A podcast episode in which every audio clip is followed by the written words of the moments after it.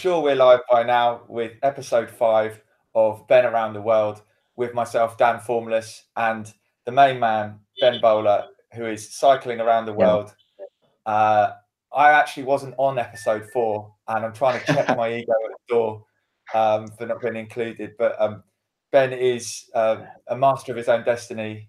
He is uh, currently in India, I believe. And yeah. before we go over to Ben for him to update us on where he's got to, uh, I should introduce my father, Alexander Quentin Jones, doctorate in physics from Oxford University, major academic, um, now retired, living, sunning himself in the Philippines and visiting me for Christmas. Um, and uh, he's going to sit in and maybe interject at certain points, and then I'll be like, "Dad, don't be so embarrassing." um, I, I, kind of had him tucked in the corner, and then I realised that's really, really bad. To just yeah. put father in the corner, so yeah. I've put him on the sofa with me. Surprise guest. Yeah. So the reason that uh, I I've done a podcast without you is that I did. I, I think I mentioned it briefly when we failed to do a podcast before while I was in uh, in northern Goa, but uh, I basically started an interview series, and I I, I kind of uh, ummed and ahed a bit about whether to include it in this podcast or whether to spit it out as a new one. So for this one, I just chucked it in with the main feed and put it on YouTube Live just like this. Um, but the idea is that already uh, in the 7,000 kilometers that I've traveled, I've met a lot of cool cyclists and other adventurers uh, of different types. And so I want an excuse to chat to them. Uh, and so this guy, Alex, I met, actually, I didn't meet directly, but I was uh, introduced to him through uh, another cyclist I did meet on the road, and he's a British guy who's cycling around the world in 180 days, I think, really powering pace.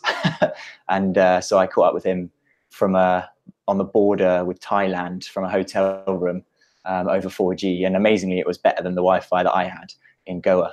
Um, but yeah, we didn't. We did about a 50 minute long interview, chatting more specifically and more directly about what it's like to to do adventures like this. So uh, yeah, there's there's space for that, and then there's space for our catch ups as always. Yeah, absolutely, and um, yeah, I just got to wind my neck in. Basically, I, I kind of I, am a bit of a control freak, as you know, from like running Hoxton FM and, and telling DJs what to do every day for six years. Um, we should probably recap. I mean, are you gonna are you gonna stick in the you know when people do really cool YouTube videos and they go and if you missed the uh, previous episodes, oh, yeah. you click up here in the top corner um, yeah, yeah. You should, you should, totally add that up here right now for maybe the, the right playlist. Now, up here or up here or up here. Exactly. Yeah. Well, exactly. interestingly, with yeah, with my daily diaries, I'm actually still fairly behind. So today I've published the um, Istanbul, the ride into Istanbul, which uh, still was well, yeah, that was at the end of the summer. Uh, so I'm about six months behind, but I'm releasing one video a week, like we talked about uh, when we had had the last catch up. Um, but yeah, I've since our last podcast, I can't even remember where I was. I think I was in uh, the co-working space in Georgia that was very loud because they they uh, double booked my meeting room, which I was very upset about. So I was sitting in the corner trying to trying to hear you, trying to get people to not disturb me while I was podcasting. But um, but since then, yeah. So the plan was to cycle through Iran, but because I'm uh, winging it in a lot of respects. I didn't really look ahead at visa requirements, and uh, unfortunately, if you're from the UK, Canada, or America, you have to have a full time escort um, whenever you're in Iran. So I met a lot of German cyclists and uh, Dutch cyclists on the road who were just pa- pedaling off towards the border of Iran, which was really upsetting because I uh, unfortunately not able to do that unless I I can pay my own personal um, supervisor for the entire time, which is not a, uh, not not on the cards at the moment so uh, since then, I uh, finished off my work in uh, for the month in Georgia, and I've got uh, a new business announcement around that, which we're going to talk about. And then I got on a plane to from Georgia to Mumbai via Qatar, um, which was actually I keep saying to people it's much harder work for me to fly than it is for me to cycle, which seems ridiculous, but the amount of work that goes into packing up my 52 kilograms of bike and kit um, and lugging it to the airport and checking it in at a variety of special gates and having to get taken down to the plane while they unpack it and figure out why I'm carrying a giant box with a ton of batteries and a bottle with petrol petrol residue inside it and all this kind of stuff, um, and then pick it up at the other end, cart it to where I'm going, put it all back together, and risk things getting bent and broken. Um, it was actually much harder work, I think, to fly from Mumbai to to uh, sorry from uh, Georgia to Mumbai than it would have been to to cycle that distance. And I'm quite upset to miss uh, cycling in that part of the Middle East, to be honest. But uh, I've got plans to return with a guided trip in maybe however many years it takes me to get around the world back to the Middle East again. Um, so you're going to do a top up at the end? Yeah, I feel like it. I mean, it's it it's always feel complete that you do it that way. Is that? It's not necessarily complete completism. It's more it's more just like here again part of this thing about meeting other travelers on the way is i've heard some really amazing stories and you know i'm again i met these guys that are currently going for the tandem world record in fact in the next week or two we'll know if they're if they're world record holders. Um, but they they went through russia and i had no plans at all to to go to touch russia on this trip. But they gave me such amazing stories just in the 15 minutes you were chatting by the side of the road about Russia and the hospitality there that I'm just looking at the maps now and trying to figure out how how in a round the world trip the plan that I've got would I end up cycling through sub sub sub Siberian Russia um, as part of it. So perhaps there's a extra loop on the end if I still don't feel like coming back to to London. So yeah, we should probably just do a, a super concise recap. Ben is cycling around the world for the next year, two, maybe longer.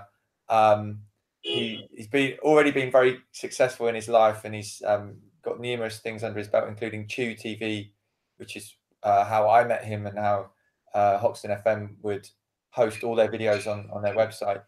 Um, so he created a, a platform for uh, DJs to stream themselves and have total independence and do whatever they want. Um, and you're not only cycling around the world, you're you're basically running two startups um, as a kind of satellite worker. You've you've brought your paraglider, yeah. which for any non-paragliding person, yeah. it's a parachute that you couldn't jump out of a plane with, but you could jump off of a hill or a cliff with. Um, yes. So you're, you're every opportunity you get, you're, you're, jumping off of off of high places. Um, you're studying for a degree at LSE. Um, yeah, LSE with the University of London. Yeah. And, and have I missed anything? Um, I don't know. So, yeah, cycling a lot in there in the interim. I, I was trying to run a marathon, but unfortunately, uh, I had to cancel that because I sprained my leg. But yeah, that's enough to do. I have to say, I've been really, uh, really, especially the last few weeks, I've really been feeling the amount of uh, work I've given myself to do. But uh, yeah. yeah, but you kind of pushing yourself, and then you'll find where to adapt. And what I love is you've got kind of an idea of what you want to do, but then if you're like, oh, I really want to go to Russia now, mm. then you kind of adjust it and you're not giving yourself any kind of deadlines, so to speak. Um, and I should yeah. add one other thing. My dad has actually been to Iran, haven't you? Ah. How long ago was that? 1966. So 1966. Silk Road. So he, he went on the yeah. Silk Road, and uh, you're going to have to speak up a little bit, Dad. Um, yes. So, what was the highlight of Iran? Um, not being banned. All the all the French vans had their route marked on them all the way to India, but the Shah decided in his wisdom that camper vans were full of hippies, so they never got to India. So you snuck. So you what you weren't. They weren't allowed through. Yes, and you seem to have had similar problems cycling in ah. Iran. Yeah, yeah. my, the car I was in was a brand new two CV, five days old.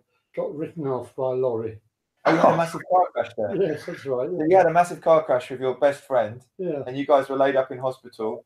Well, we ended up in a maternity clinic, and the, the girls were laughing because we had holes in our jeans where the battery acid had made holes. Oh.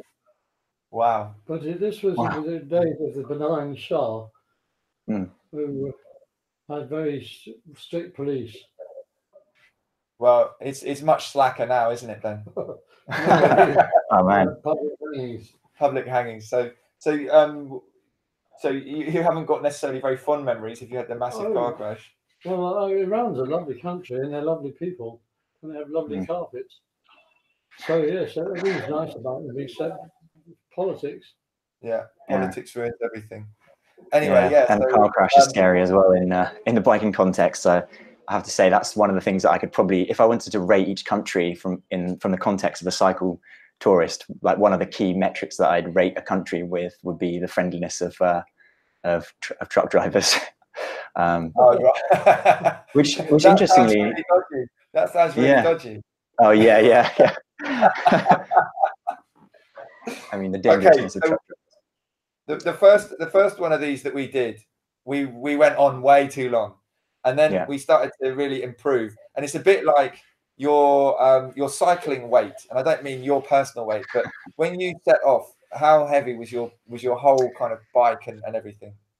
Well, I never really weighed it up front or weighed everything together. So I, because I didn't have to fly anywhere or anything, I just, and I had the bike in my flat. So I made the mistake of just um, sitting on Amazon while I was supposed to be studying actually. And, uh, and uh, every time I had a great idea about something I'd need on the road, I'd just press buy and it would turn up at the flat the next day and uh, I'd stick it in the panniers. But by the time I left, like if you see the photos from the day um, riding out from Buckingham Palace, I didn't have enough room for everything, and like I had shoes tied on the outside of the, the bags. And by the time I got to Germany, there were some real problems with the bag, like just kind of falling off as I accelerated and brakes on the top. Um, but when I even when I weighed it in Qatar, I mean in Georgia for the flight with with Qatar, um, my the all-in weight that I got it to was 52 kilos, and that's without any water, which obviously you know, if I carry three, four liters of water, that's three or four kilos. And without petrol, which is again about a kilo, about um, 800 milliliters of petrol, and um, uh, and food, no food in that as well. So uh, yeah, it's like 50, 52 kilos dry, and then maybe over 55 kilos uh, with all of the food and water in it, or at least it was until I sort of got to India and decided that I was going to clear some stuff out. So what have you ditched? What what so, surprising things have you thrown away or, or sent home? So uh, early on, I sent. We mentioned about how I'd sent some stuff home, like around the camera kit. So I've um, I I had a kind of a micro uh, micro format, micro four thirds uh, Sony camera, which was um, was like reasonable. It wasn't like a top of the line one, and I was going to use that for the videos that I've made. But um, I ended up going with uh, just taking the iPhone and filming with that in the end, mainly because actually the videos turned out better because I'm not, I can't, while I'm cycling along, I'm not kind of manually focusing, manually setting white balance for the of the camera. Um, so the iPhone actually generally gets that stuff right in its automatic mode um, for the, those kind of videos, really. So that was the kind of the early stuff I got rid of. Um, but really, most of the stuff that I got rid of this journey was a little bit of sentimental stuff, a little bit of camera kit, and a little bit of um, tools, basically. So I, I've so far along the road, I've de- dealt with a few punctures, but doing pretty well. Um, I've changed the brake pads a couple of times already because they wear out nice and quickly. Going down big, especially with that weight, especially with that weight on there. Yeah, absolutely. And um, what else have I changed? That's about it. I've luckily I haven't had to change anything like gear cables or anything yet. Um, but just as I got to India, I've had to replace them, replacing the bottom bracket, which is the main kind of bearings there. So going through all that, I looked at all the tools I brought with me, which I've got tools for absolutely everything. And the one, the thing that um, I've kind of worked out that I won't need to replace if it breaks until I, or I can, I can make do with until I reach a city, um, is the main kind of sprocket on the back. So there's a couple of specialized tools you need to get the main gears off the back of a bike, and I've chucked those. What's called a chain whip, which might be useful with uh, with those friendly truck drivers, and a uh, and a little special tool to to undo the the lock basically on it. Um, so I've got rid of those to start with, and I'm going to experiment with just maybe losing some more tools as I go along, because actually every you know within 500 kilometers of everywhere I've been so far, there's a um, there's a decent bike shop, and I've been to a lot of them now. I, I tend to scope out a good bike shop in each city. So um, yeah, a lot of my weight is tools, and I'm gradually starting to lose those. Uh, in terms of the other stuff, I've dropped some camera kit. So I had a Gorilla Pod, like a tripod. It wasn't heavy; it's just more bulky, um, and I sort of was sticking it on the outside of my bags, but I really wasn't finding that I was using it. I filmed a couple of shots of like me cycling past for the net for the coming videos um, in eastern Turkey which uh, will be coming out in the next next two months uh, each week on a Wednesday. Um, but yeah, mainly I found that I could just stick it on a brick or on the on the in a tree or whatever to get the same shots. So just having that weight of space was a bit much. And the same with the shoulder strap for the GoPro for paragliding. I've just got a super lightweight chest strap now, which I'm going to start um, playing with again for for more of the paragliding videos, which are coming soon. And then the final category is more sentimental stuff. So there's this book called The Adventure Cycle Touring Handbook, which is what really inspired me to uh, to get into into this whole thing really along with the whole thing about getting the frame uh, for my birthday present for my dad uh, when i was 17 or 16 actually. But uh, but and as i was going along i was gradually kind of putting in postcards and flyers and things uh, tickets of places, places i'd gone um, into the physical book the, the, original one that i had. Um, but it's just getting ridiculous. It's just adding up to a lot of space and the kindle version is uh, is you know 4.99 so in terms of the sort of sentimental value I was getting out of carrying that versus the weight that I was carrying up every single hill, I've um, I've uh, I've left that behind. And the same for uh, uh, the Eye of Horus, which I got from a market in Istanbul that was seeing me safely through through uh, through Turkey. Uh, I I left that, donated that to the co-working space I was in uh, last week, and I, I, may get some decorations for the bike. I quite like having some some some decorations as I go along. I like these trucks that are going around uh, here in India with the sort of crazy tinsel and stuff like that. So, um, and the sort of Hindu style, like orange flowers. I'm not sure what they are. I'm going to try and get some of those for the bike now. But uh, yeah, I've, I've left my Eye of Horus behind for this leg. So all in all, I think I've probably saved probably only like a couple of kilo, kilograms really, but I've saved a lot of space along the way. And uh, I think I've just changed my attitude a little bit to start thinking about that a little bit more because especially speaking to Alex, where his kit, he said that his kit was all in all eight kilograms, but I think it's a little bit more than that now. Um, but yeah, considering just my paraglider alone, it's eight nine kilograms. Uh, it's a bit of an eye opener. Yeah, he, he's not a paraglider, so like, he doesn't. No, yeah, he doesn't have um, a laptop or a or a working stuff or or a paraglider. But you're, using that super thin uh, ten inch. Is it ten inch? Twelve? What is it? The MacBook. I'm using the yeah, the MacBook Adorable is uh, what I've heard it called, which I think is a good description for it. Um, actually, I'm quite impressed by it. It's it's done me well for for the work that I do, um, like the, the business side, but also programming. I seem to get away with it on just about. Sometimes uh, it's a little bit slowed down. And the same for video editing. I'm really surprised. I've got I use Insta360 as as you do, um, and I you know I've been experimenting with these slow TV uh, videos where I literally take unedited the big rides or big flights. So so far, I've I think I've published yeah. So I've published my flight in Menorca, full 20, 30 minute flight. So you can see exactly what it's like paragliding. Um, so wait a minute, that's, that's, raw. That's raw footage, or you've time lapsed, like sped it up, or what? No, so it's that I've tried. I'm sort of taking that concept of uh, of the of the Norwegian slow TV, right, where you can you can watch a boat go through the fjords for, for two days solid, and it's like a live visual mix of just the boat, like real time going through the through the fjords. And uh, I saw one, which is totally another level, but they did one with Chrigel Maurer and the Maurer brothers, who are the the world the world's top level paraglider pilots and they did an eight hour flight through the Alps, which is absolutely stunning. I mean, they did it on a huge budget. So they had a helicopter circling them with a, with a camera on a gimbal. They had uh, multiple cameras over themselves and um, they had microphones so you can hear him talking about which line he's taking and how he's picking up thermals and all that kind of thing.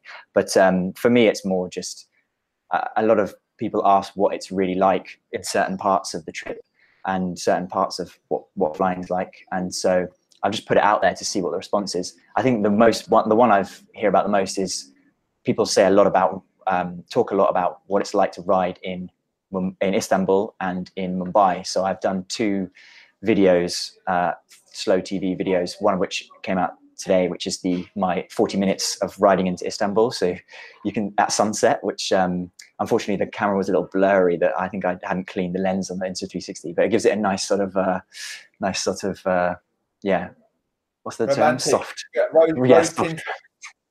yeah view of what it's like. And I, there's also you know the real aspect of, of a Turkish driver shouting at me, which I hope I hope um, I can get someone to translate when I put the video up because I had no idea what he was trying to say.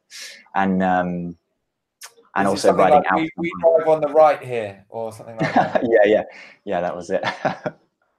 so, how, how, friendly? How are you going to do your friendliness ratings of uh, of each city or each each country? Yeah, I mean, in terms of trucks, the actually a lot of people kind of not warned me against, but warned me in general about riding in India. And so far, I've only ridden for five days. I, I left Mumbai and rode to to Goa, where I am now. Um, about two weeks ago, I left, and uh, that was my first experience riding in this country, which is an amazing shift from Europe and and from even from Turkey. The the trucks here are massive and very like uh, I'm, not sure if they're necessarily old, but they're just quite like um, solid and chunky and spew fumes out the side. Um, but very colourful as well, absolutely adorned, like I say, with tinsel and and uh, hand painted in a lot of the time. But uh, I've not been as worried about trucks here than I was in in Turkey, weirdly, because I just found a different level of um, of sort of a feeling of aggression, and I'm not sure how. It's, I suppose it's quite subjective how you feel in a country, um, especially when on a bike, which is quite exposed. But in Turkey, sort of nine out of ten trucks would be fine; they'd pass really wide. But then one in ten would just cut, not budge an inch, so they'd literally be about one, two foot away from you, and they'd just wait until they were just behind, and then just ram the horn on solid. And it got to the point where I got was getting really like wound up by this because it's happening on quite a regular basis. Um, I definitely hadn't like wasn't channeling my mindfulness cycling meditation at that point. But um, but here in India, like they, the, it's almost uh, comical how the the drivers use use their horns. So like you they, they they go on the horn to say you know I'm going around the corner. They go on the horn to say I can see you. They go on to the, they go on the horn to say I'm I'm going past you. They go on the horn to say I've passed you. So basically, you just hear this kind of you can you can just hear around you and I, I was a bit concerned because I didn't really see anyone looking back over their shoulder um, while they were driving at all in uh, or driving mopeds or trucks or anything. But uh, it's because there's like this soundscape you can hear where everyone is on the road, which is a different use, I think, of the horn. Because in England, if someone beeps at you, you get really offended because it's like an aggressive thing. Whereas here, it's a it's just an announcement that you're coming, basically. Yeah. yeah, yeah, it's just the norm, basically. So I've not found it too bad. Yeah, it's the same. It's the same kind of in the Philippines when I when I visit my dad. Um, if yeah, any hesitation, anything at all, you're just gonna bup, bup on your horn if you're driving. Yeah, as yeah. a moped or a car or, or, whatever. If you're going past kids playing on the side of the road, if there's a dog within like 20 feet of the road, yeah. it's that. Yeah, all these things. Um, so let's let's uh, keep it moving, so to speak. Um, so we, have got I've got on your your list. You've got getting hassled. Have I skipped past anything there uh, above? No, it's just um, it's just I think yeah, I skipped a little bit the what it was like to arrive in Mumbai, and I think one of the things that I haven't appreciated um, so far about cycling is that is that it's a really nice pace to to um, switch between culture to culture. So when when you're riding, like when it, it took me you know four weeks to get across Europe, six weeks to get across in uh, across Turkey, and I think when you you experience those those changes in culture quite gradually. I think the biggest change so far in culture was crossing the border into Turkey and like hearing the, the call to prayer for the first time, and getting really emotional, and like just going to shops and not understanding what anything was, trying to find a cash machine, just like not even knowing what what they look like, where to find them, like going to the places where you'd find them in the UK, and there's just not a cash machine there. They're like they're in separate buildings, whatever. Um, but I had a complete opposite experience flying with, especially because Georgia is strange outlier in the region in that it's very European. It's a, a very Christian country. It's a very white country. Um, I was like, wasn't really, no one paid attention to me. I just wandered around, uh, worked like there for a few weeks and, and just felt at home really. And then I flew to Mumbai, had to deal with, you know, carrying the huge bike box and everything and uh, was suddenly staying in not in central Mumbai but in Andheri, just by the airport and north of the airport, and um, just yeah, dealing with the attention that you get in India was pretty hard work with like minor jet lag and and um, yeah, my flight was overnight, so I just had no sleep for a night, and took me a while to get back to that. Um, and I made the mistake of going to some tourist spots on my own, which was just an absolute nightmare. I just like yeah, I, I my the I was sort of I went to a few sites and just couldn't stop anywhere without being you know offered things to sell, taxi, blah blah, blah. and then um, you want to go on a tour here, this kind of stuff. Can I have a selfie? Queue starts to form, and then uh, the thing that got me the most was I went to the toilet in the station, and um, as I come out, I pay, go in. As I come out, there's a guy there stops me, starts saying 10 rupees, 10 rupees. And he's literally standing under the huge sign that says one rupee for the for the toilets, and I just just flipped me off, and I just got back on the train, and I never went back into to downtown Mumbai on my own. I always went with people I was staying with, or just stuck around Ban Bandra or Bangra, which is the the sort of the media district of Mumbai, which I thought was much cooler and a bit bit more chill than the sort of tourist spots personally.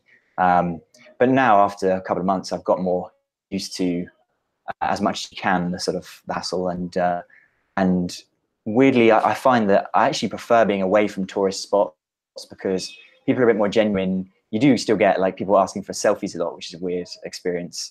And uh, I've made a policy where if I'm stop if I'm stopping anyway, I'll take a selfie. But if I'm riding, like people will pull in front of me in a moped and try and get me to stop so they can take a selfie. And in those situations, oh, uh, it's not on.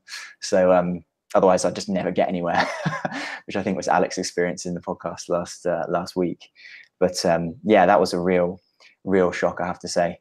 Um, and I've noticed it a bit more again coming over the border into Goa in Maharashtra, riding in the rural villages.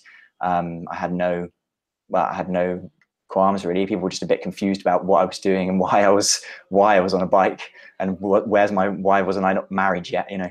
Um, but as soon as I got across the border into Goa, there's all the tourists and no one everyone's you know they've seen seen as many travelers as they ever want to see in their life and so they're more interested in the fact that you are, are a walking uh, walking pile of money potentially for them that's uh, that's my indian experience so far so it's interesting you kind of you're not that keen on the whole tourist thing but also when you're the uh, uh, for want of a better word the freak um, yeah comes with it comes with other things. So you're, you're either getting hassled for money or hassled for selfies.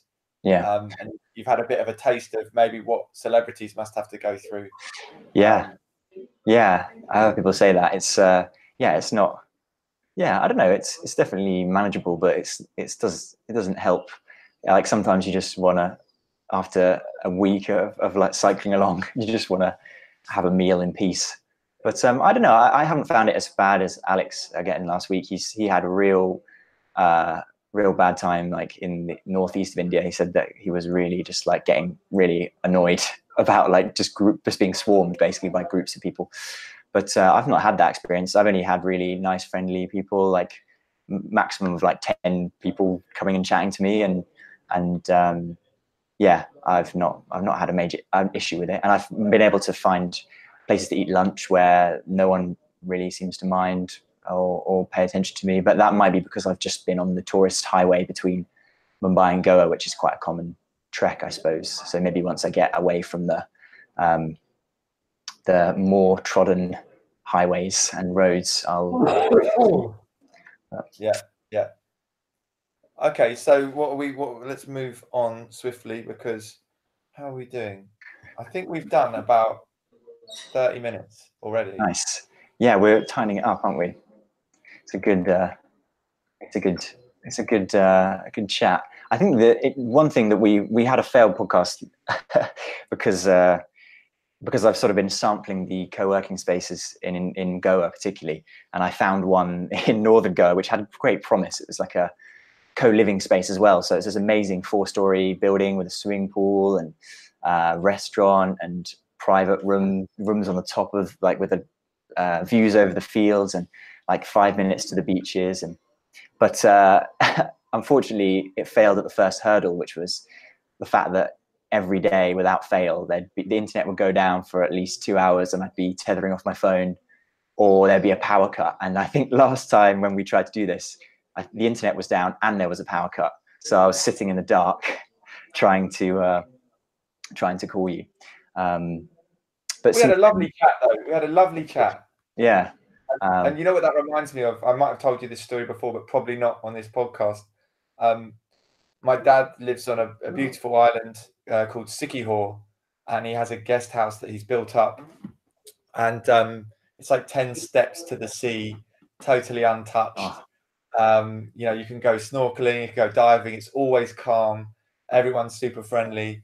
Um, and uh, I got there, and I was trying to kind of improve certain things. Do sort of t- he he's got solar panels all over his roof, and when there's nice. a, a, power cut, of which there are regular power cuts, he has it so that these lights come on automatically. So he's basically the solar panels are charging a battery all the time. Lights go off. So does um, the backup. Yeah, he goes. But I was like, let's plug your Wi-Fi into that as well, so that you know you and your guests can still get Wi-Fi. O- over there, it's just like a little you know router with a um, a SIM card in it, and it's basically doing 4G.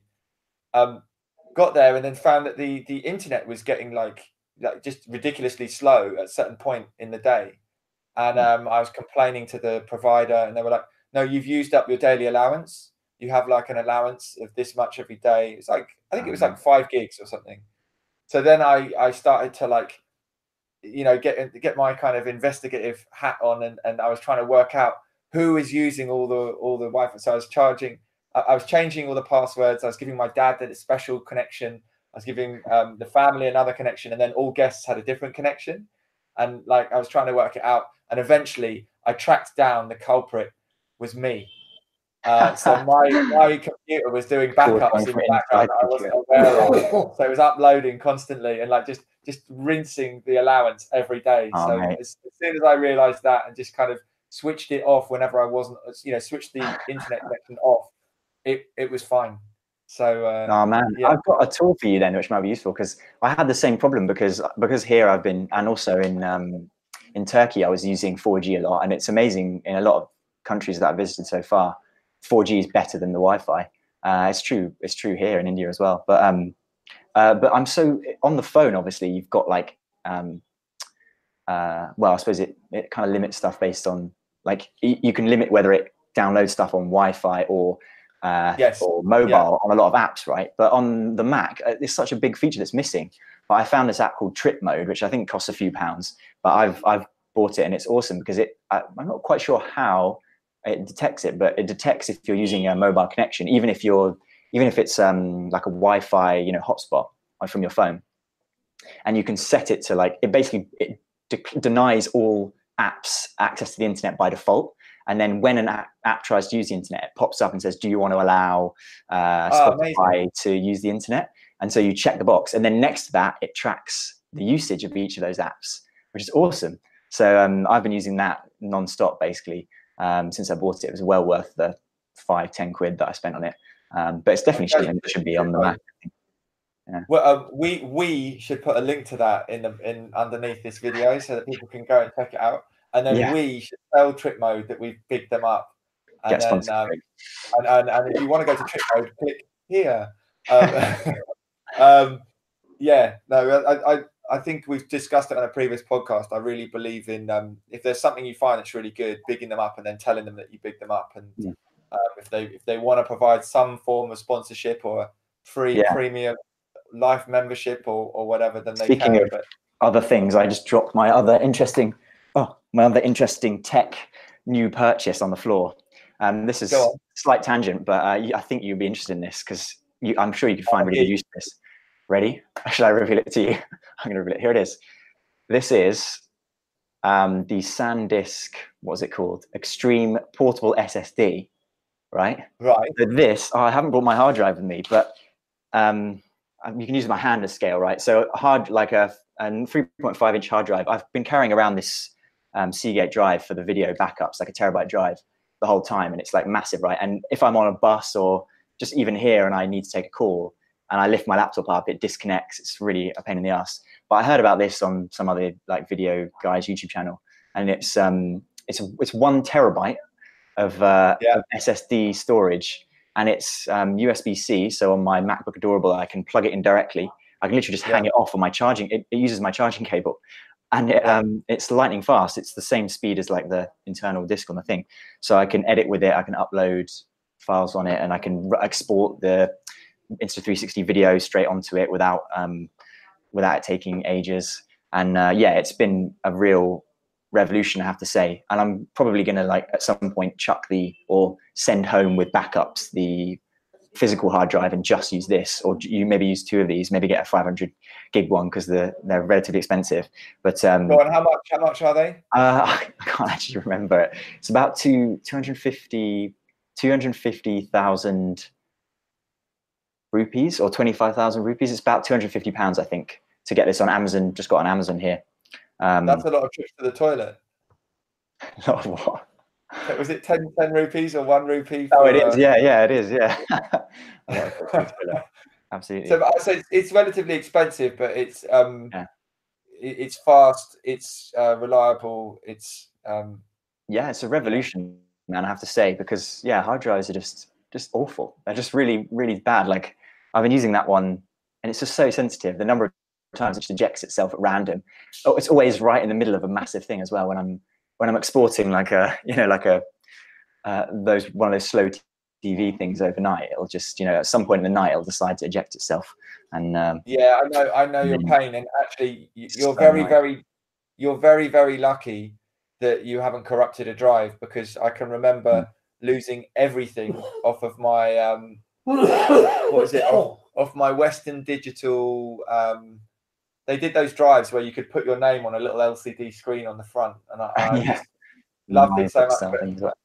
It had like a yeah, it had a firewire connection, and I remember it. Someone had put it to sleep in the studio whilst the firewire was connected. I thought it was off because they'd shut the lid, unplugged it, and yeah. the next time I tried to put it in, everything corrupted, everything gone, no way of getting it back. Oh. I think that was because of the firewire connection, but yeah, like that that was the point where I really started backing up properly. So um, you're probably it's probably good that you're sending back that other drive, and it's it's a way of kind of well, assuming it makes it home. I, I guess. Yeah, yeah.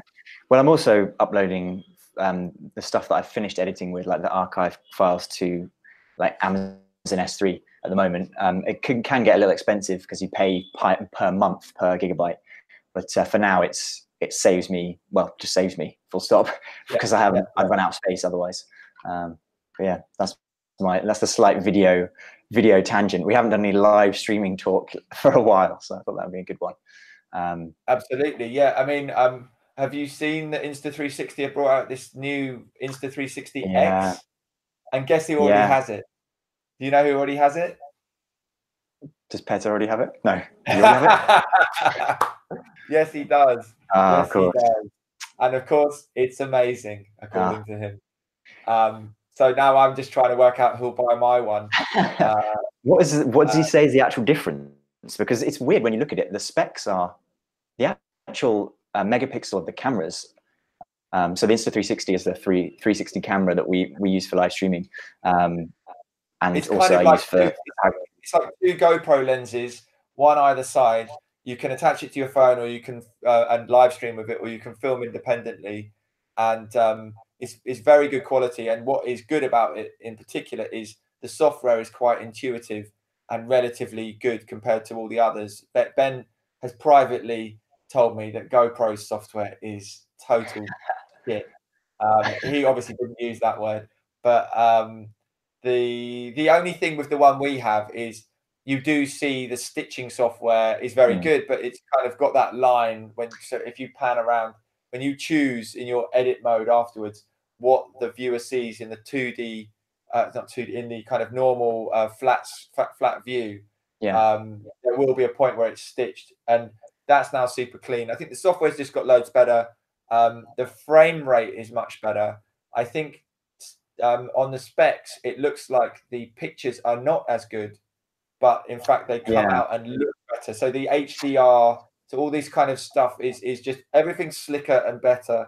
And uh, you can have, you can put other batteries in it. You can like you can switch batteries for it. Wow. Um, there, there's there's a few things. I stupidly watched a YouTube video without checking the comments first. I would always urge anyone before you waste your life watching YouTube videos, just scroll down to the comments because I watched one that said do not buy the Insta360X until you have seen this video, and then watch this guy with with relatively rudimentary um, English talk about opening it and telling opening you everything that's about it, and then showing a few videos of himself, but then talking more about how great it is at parties without showing any footage uh. from parties.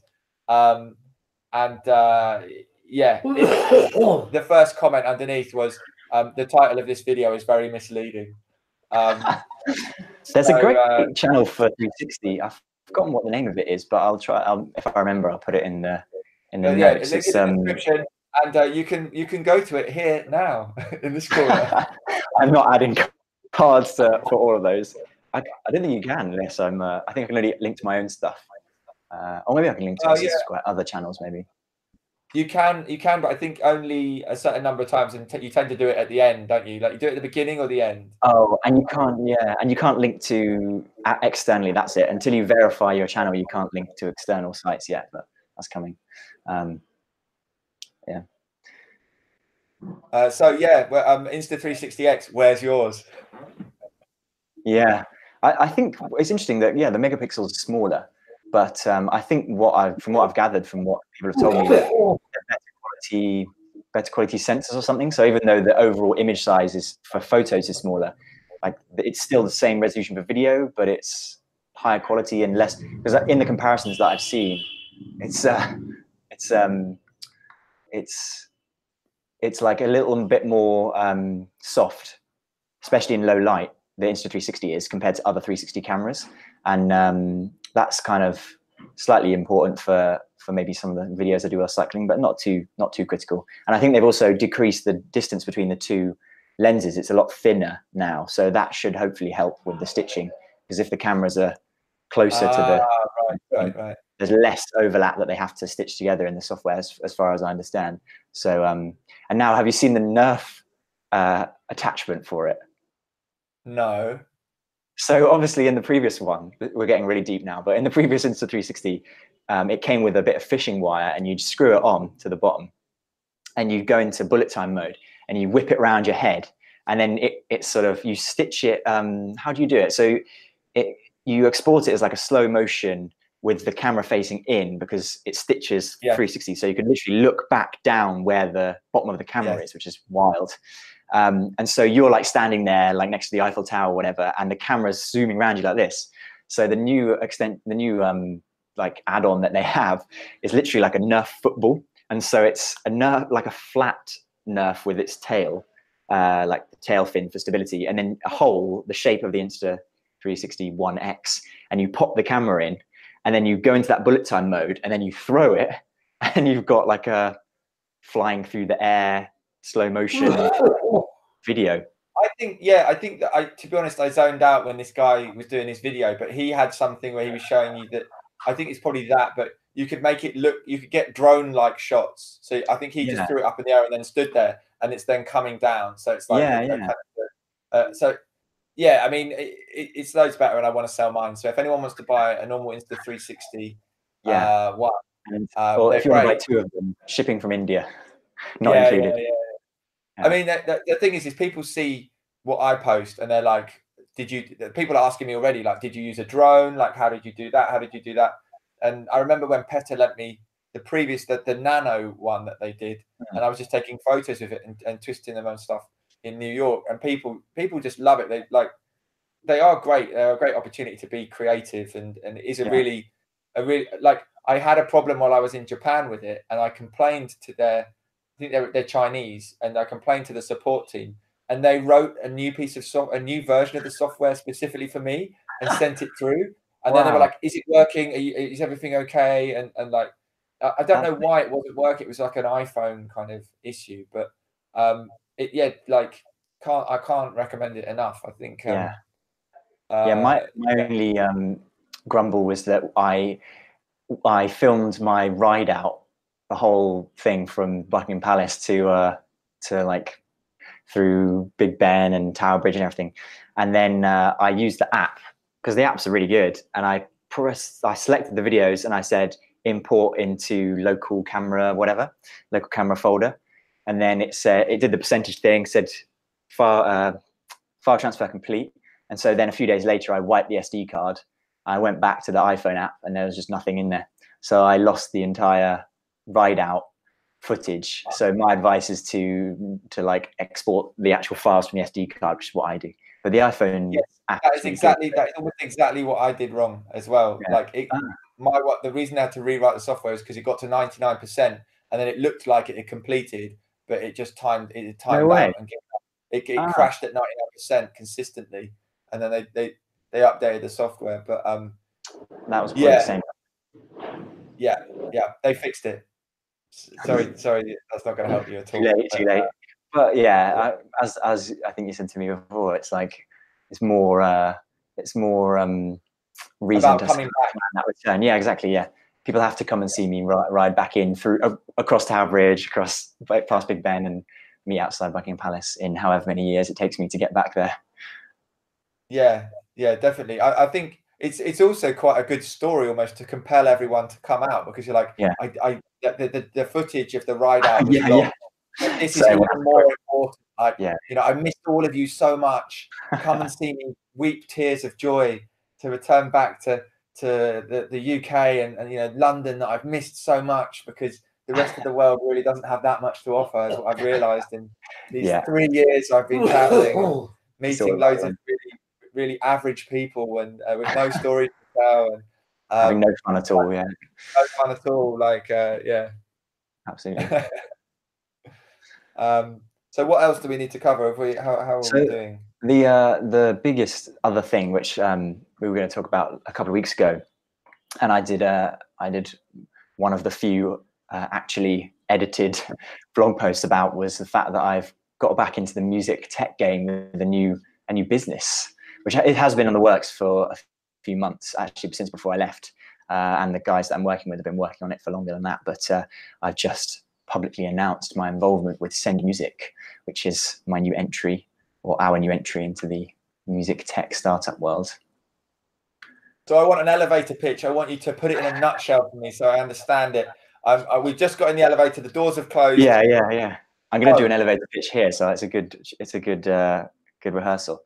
So basically, the core, the core um, product of the recorded music industry is music files these days, right? So uh, I don't have the number, which I was I'm, I'm going to get for Friday, but there's a lot of music files being moved back and forward between the producer, you know, the label for approval, working with other producers, working with collaborators, then uh, sending it off to the to the um, distributors, to the music platforms at the other end.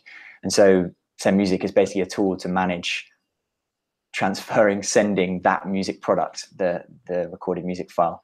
So right now it's a simple file transfer service.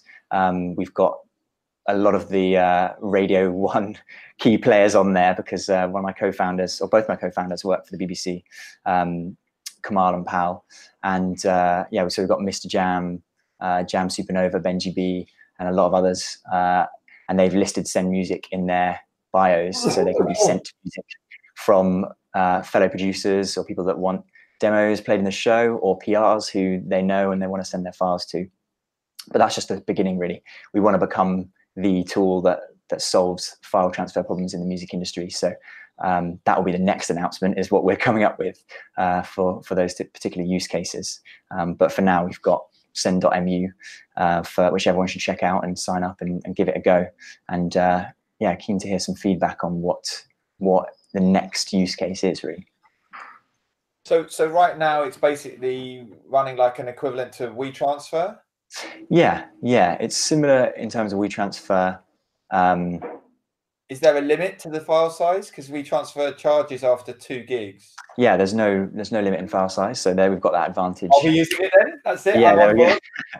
Obviously, yeah, that may may not always be the case, but uh, but yeah, at the moment the the functionality is relatively similar in terms of um, file transfer uh, that WeTransfer does. But the advantage that we have in the speciality or the specialization that we're going down is that we can really um, add features that WeTransfer would never add because their you know their their goal is to be um, the, the platform for sending files in whatever creative field you're in or even outside of creative fields. They're kind of obviously focusing towards creative fields with their acquisitions that they're doing lately but um, with, with our real focus on music um, and we're going to real really um, we've got an unbelievable Trello, Trello board, which is a funny thing to say, but um, we can really nail down uh, the features that each particular character in that chain that I mentioned, from the producer, label, um, to the publisher, to the distributor, um, we can really nail down what they need and build products specific to them that WeTransfer would never.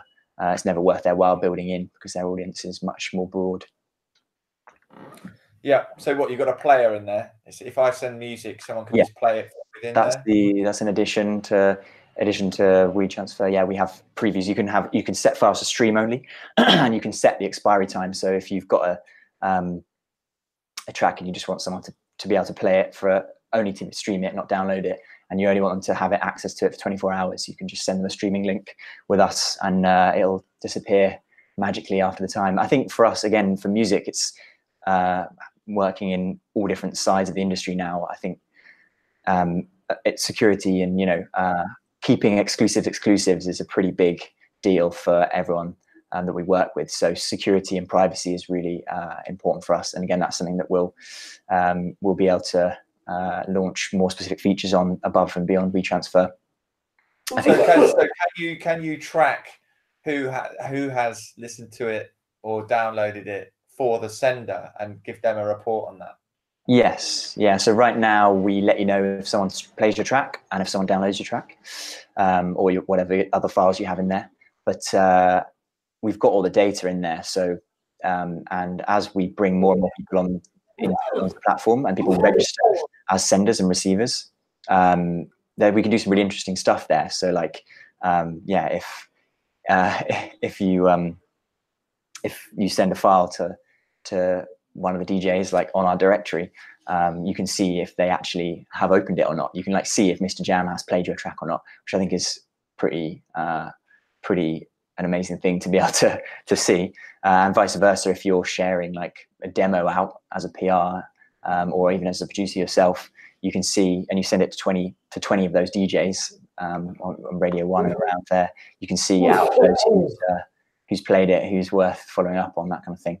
So yeah, there's some there's some cool options around there. We're in the new year. There'll be a lot more to see um, in terms of new new and exciting features there. But it's awesome to be back, and it's a real difference from the Chew days. I have to say, running uh, running a sort of a brand that's focused on um, just like growing massive and and um, building a tool that's free for everyone to use, like uh, like Chew, um, was as such an amazing thing but it's very hard work. And uh, and yeah no one was paying us to do that whereas send music potentially as a business tool there's more uh, more options there for, for, stuff that we can actually create enough value for for our customers to uh, to to build a subscription off the back of it really. Um, but still at the end of the day meet the same goal of getting more awesome music more awesome creativity out into the world I'm sure you're a, a little bit um, older and a lot wiser, and um, you've uh, you, you've probably you probably d- turned down a lot of opportunities since Chew TV. I'm I'm assuming. Yeah, it's an interesting one. Where we've had this conversation a little bit about the video work that we do, which is kind of like um, deciding on. I think it's almost as important once you, once you're uh, once you're lucky enough, like like me and like us, I suppose, to to have a, being offered work and have a lot of options for how to work. I think it's important to know what to uh, what thresholds to set in terms of you know what what you should charge and what you should say no to and that kind of thing. And it's really hard because when you come from a world of not having any work and just really working hard to like to show your face and get known and and um, get people interested in working with you, it feels so weird to sort of turn work down in some respect. Um, but yeah, no, knowing your worth, it's that it's that supermodel thing of like you won't get out of bed for less than a grand a day, or yeah, you know yeah. what, what, whatever it is. Is kind of um, yeah, I totally agree. But the, the crazy thing is, is you start to realize really quickly that you know you you don't need to win all the jobs. You could mm. win half the jobs, but if you're charging four times more than, yeah. than you would for all those jobs, you do half as much work for twice as much money. Exactly. It's just, and it's just like as soon yeah. as it starts like that. But I mean, I must say, you've got so many amazing contacts that um, I think, yeah, it, it's it's one of those things where you've got to be able to deliver to a high standard. Um, you've got to be able to adapt, but you've got to have the contacts. If you you can have the first two, and if you haven't got the contacts, you're mm. not hmm. making any money. You know, like yeah. How, how you get to your market or your customers is so vital. Yeah, and that's strangely that's the thing that I I think I underestimated the most about about building Chew because obviously you know if, in in our dreams at the beginning days of Chew we wanted to be you know to grow it to to to like Mixcloud size or something or SoundCloud size and have it at like maybe Twitch size and have it as this this massive community and um, really just change the way that that DJs and and artists in general can perform online. Um, and I, I I've, talked about it here and I've talked about it in other places. It's really hard. It was a really hard time for me personally um, when that didn't turn out and when I left left the company that I started uh, over two years ago now. Um, but then, but the thing that I really underestimated that came out of it is just all the people I met over that period of time. And I didn't even realize the sort of connections that I had until off the back of it until it's not like I'd been actively like networking, uh, but just by being in the business and just trying to get do interesting things with interesting people, you build this trust that you, without even realizing it um, for when you come on to the next thing. So when I announced Send Music or my involvement in Send Music, I should say, because Kamal um, Kamal is the OG. Uh, we um, the response I got was was amazing from uh, a, a, whole range of people that I've worked with over the time in Chew, and some people that I've not not worked with for four years, five years since the early days. Really uh, came back supportive and, and are trying it out and um, are going to get involved in this new project. So, and there's yeah potentially some other other bits here and there, of personal projects that I'll uh, I'll launch along the way that I'm hoping will have a similar response. So it's an amazing thing, amazing response from just trying trying something and getting out there. And, yeah, the timing can be key as well, can't it? That's the thing. It's like if you if you get the mm. timing right, you can almost you can almost make a bad idea um, still work. And I'm not I'm not in any way saying either of the concepts are, are bad, but I think a really great idea, a really great a really great idea with um, bad timing can can not not work. So um, hmm. yeah, that that that can really uh, be a problem. Yeah, yeah, and it's, uh, it's interesting with uh, Send Music compared to Chew as well. Just looking at the looking at the numbers of both um, at the same at the equivalent points in their life. Um, it's so uh, the reason I'm so excited about this project is that a Send Music project is that the numbers we're getting now, just in terms of registrations and uh, activity on the platform, have well exceeded where we were with Chew even like six, 12 months ahead. Um, uh, of, of where we are now. And a lot of that is down to Kamal and, and Pal and the, um, the connections they've got with, with the BBC and the DJs that are on the platform using it now, and the fact that we're in some quite hefty Instagram bios and, and Twitter bios, but also just having yeah having those guys build the um, build the sort of huge lists of who to reach out to and really manage the feedback, and then me going out and um, putting out to my list and um, having those guys to back me up there. It's yeah, it's the feeling I've got now about Send Music is so much beyond what what I had at the beginning of Chew. So it's interesting be to be able to kind of balance those feelings out. I think. Yeah, that's amazing. That's really great. I mean, I do feel like for me, and I'm showing my age here, and probably no one, half the people watching, listening won't uh, get this, but uh, for me, Chew TV was um, the it, it was a very much a Betamax uh, concept. So it was superior in many ways to the eventual market leaders. Mm. But it just for whatever reasons, timing, you know, like the fact that the market leaders had more contacts, more scale, whatever, you know, like I think with with VHS and Betamax tapes, um, I think the VHS guys they had connections with the movie um, houses and, and and like with Hollywood basically. Yeah. so all the movies were coming out on VHS and they were coming out quicker. So you go to a video store to rent a video, and like there'd be a tiny amount of stuff on Betamax and a whole load of stuff on VHS. And mm. I feel somewhat that Facebook went, oh, we're going to do Facebook Live at like a certain time when Chew was making really great headway, and then it's just like it just it just kind of there was only so far you could probably take it, and I think. Yeah, well, it's interesting because even uh, even now, um, going back to Chew uh, every now and then to check on how it's doing, the the numbers are still really good. I mean, obviously, it's not Facebook Live level, uh, and it's a, it's so impossible to compete on the level of those products just because you know they have they have everyone every like every day is already opening Facebook, so they can just put that even without the bus stop ads that they had. If you remember that um, a few years ago, they still have just everyone's attention ten times a day or whatever the average is. They are but, definitely trying to. They are definitely trying to charge though for anyone who goes live. They're trying to. They're trying to charge. I mean, you really? still what can't. Um, they, you still can't boost a live video as it's uh-huh. live, but they're really trying. They're really pushing hard, and they are. I'm sure that'll come. Yeah, they're massively restricting the reach that you get with live videos, particularly obviously as a fan page. And yeah, and I know everyone hates it and everything, but we have to step back and remember that Facebook is providing a free service, and they're going to want to make their money somewhere. And it just again, show my age. It reminds me of dial-up internet when yeah. everyone was everyone had this concept that dial-up internet was free and that the internet is free, and I should yeah. get dial-up internet with AOL or uh, Waitrose or whoever it was, everyone thought, oh, it's got to be free. And when people started to be charged, they they were so offended and so hmm. outraged. Mm. And then after a little bit of time, they kind of came around and they understood that they're getting a better product, they get a better service. You know, I, I just think that people hate on Facebook for stopping that stopping them from accessing their audience that they have built up on that platform. Whereas it's like, yeah, well, you access them, but you're just going to have to pay some money. I can see that. It's, it feels like a little bit of a bait and switch, and, and Facebook just does it reliably now. They'll launch a new product, it gets massive organic reach, like video live streaming are great examples of that.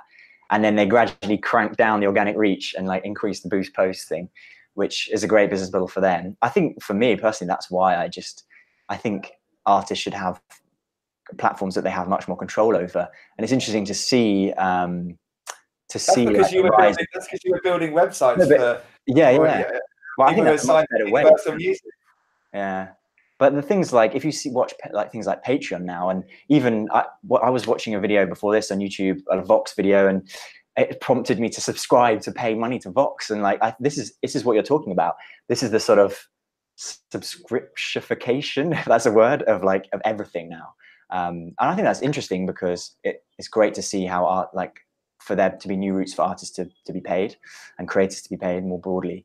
Uh, but it's going to be interesting to see, like, because I've already got a bit of subscription fatigue. Like, I subscribe to one to two people on Patreon. One's actually a Chew user, and one is um, um, one is a podcast that I like, uh, and you get an extra podcast if you like one extra podcast a week if you give them five dollars a month. So, but when I get to like Vox and they're asking me for five dollars a month, and then I get to um, Carl like Carl Rock or whatever, any other other every other random YouTuber like Tucker got all the all these other YouTubers are charging a subscription. Like I think I think people will get they'll they'll get fatigued. Have you cancelled any? Have you cancelled any Patreon subscriptions?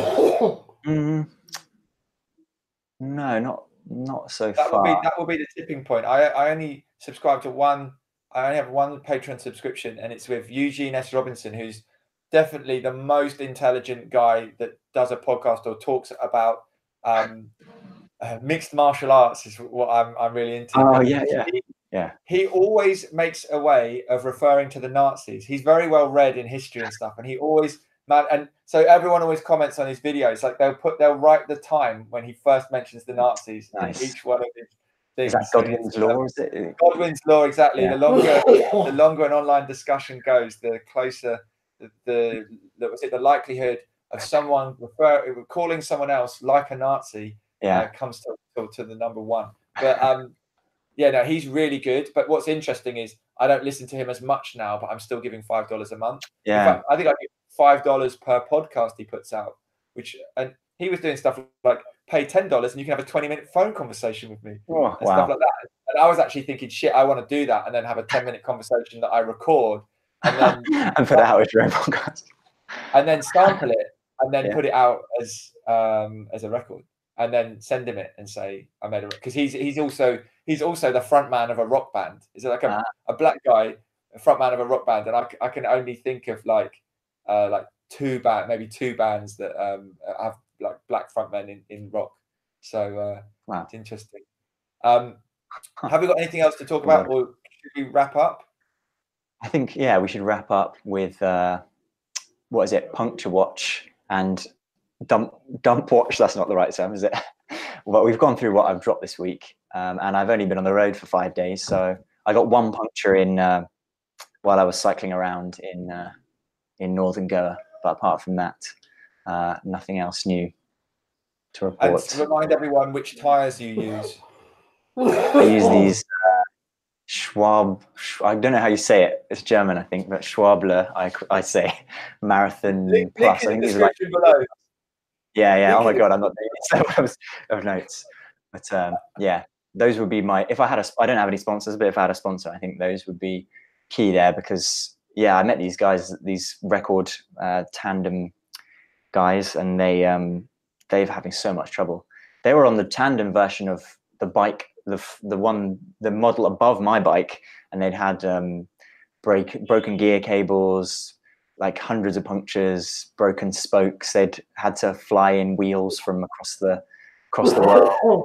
It sounds like a nightmare. So there's a few people that, a few brands that, if I was going to go and reach out to to get sponsorship, I I have my list of trusted bike parts. I have to say, but so far I've avoided the uh, the gear posts too much. But you never know. If I get if I get enough requests, I'll do the standard.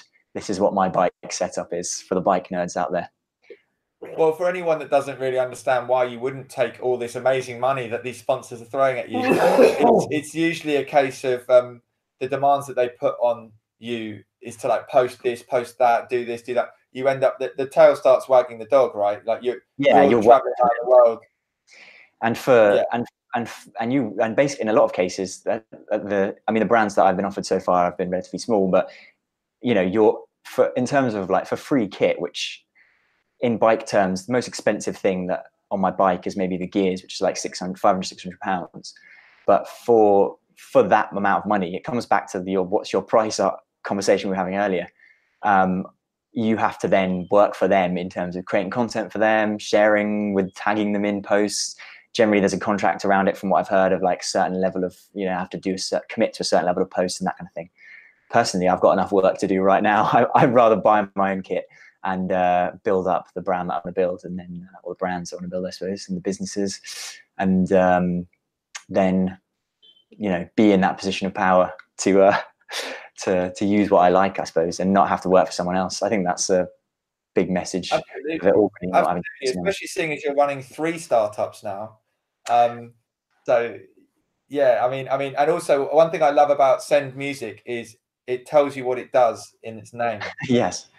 Yeah, it's interesting because you can tell that I haven't come up with the name of that one because um, I've sort of the projects I'm working on some side projects at the moment, which I may talk about in the future. I may not, depending on how they do. But um, they're in very much in the uh, in the we're not even in the MVP stage, in the sort of trial idea stage. But I, I've just I find that I've got a habit of naming stuff based on single nouns and verbs. You know, like chew as a company yeah. name. I really I really was really inspired by that. It was quite even though it was really hard. It failed lots of tests in terms of how easy it is to sit, to speak to to tell a DJ like over a crowded bar, like what is it? Tune, tuna, tune.